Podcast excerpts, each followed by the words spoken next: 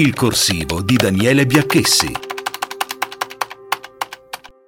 Quella che avrebbe dovuto segnare la breve vita di un governo si è invece trasformata nella giornata in cui la coalizione di centrodestra ritrova l'unità di intenti, con l'opposizione invece divisa sulle nomine istituzionali, vicepresidenze di Camera e Senato, presidenze di commissioni. Dopo il faccia a faccia tra Giorgia Meloni e Silvio Berlusconi, Fratelli d'Italia, Forza Italia e Lega si presenteranno unite alle consultazioni del capo dello Stato Sergio Mattarella. Almeno sulla carta il vertice di Via della Scrofa, la sede di Fratelli d'Italia, si impegna nei prossimi giorni a fare il punto sui dossier economici più urgenti, a partire dal caro energia, un tema che tra l'altro sarà al centro del prossimo Consiglio europeo. Ed è lo stesso Berlusconi che conferma la sua volontà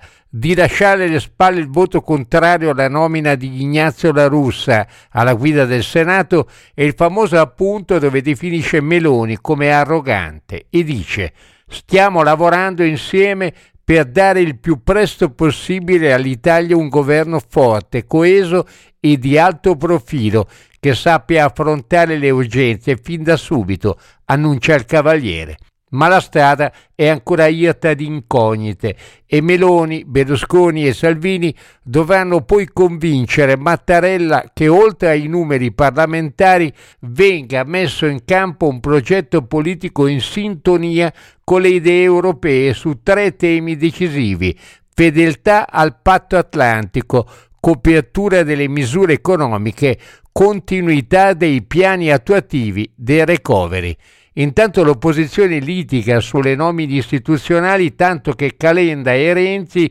minacciano di non votarle, di rivolgersi poi a Mattarella e denunciano un accordo tra PD e 5 Stelle per spartirsi le poltrone destinate alle minoranze. L'immagine che ne esce a speculare è quella uscita il 25 settembre dalle urne. La maggioranza va dunque verso un incarico di governo, l'opposizione è divisa e lacerata e non riesce nemmeno a trovare l'unità su ciò che gli spetta di diritto.